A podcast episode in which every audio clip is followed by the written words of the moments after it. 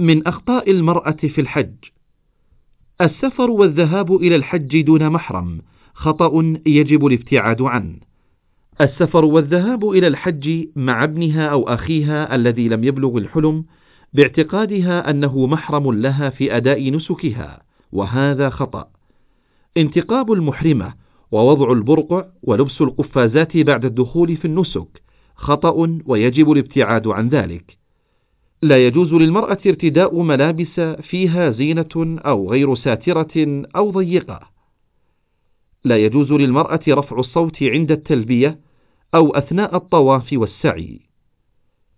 لا يجوز للمرأة مزاحمة الرجال عند الطواف والسعي ورمي الجمرات. ومن الأخطاء بالنسبة للمرأة الرمل أثناء الطواف والسعي. كما أن من الأخطاء اختيار المرأة ملابس معينة ولونا مخصصا للإحرام.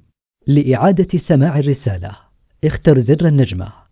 للعودة إلى القائمة السابقة اختر زر المربع.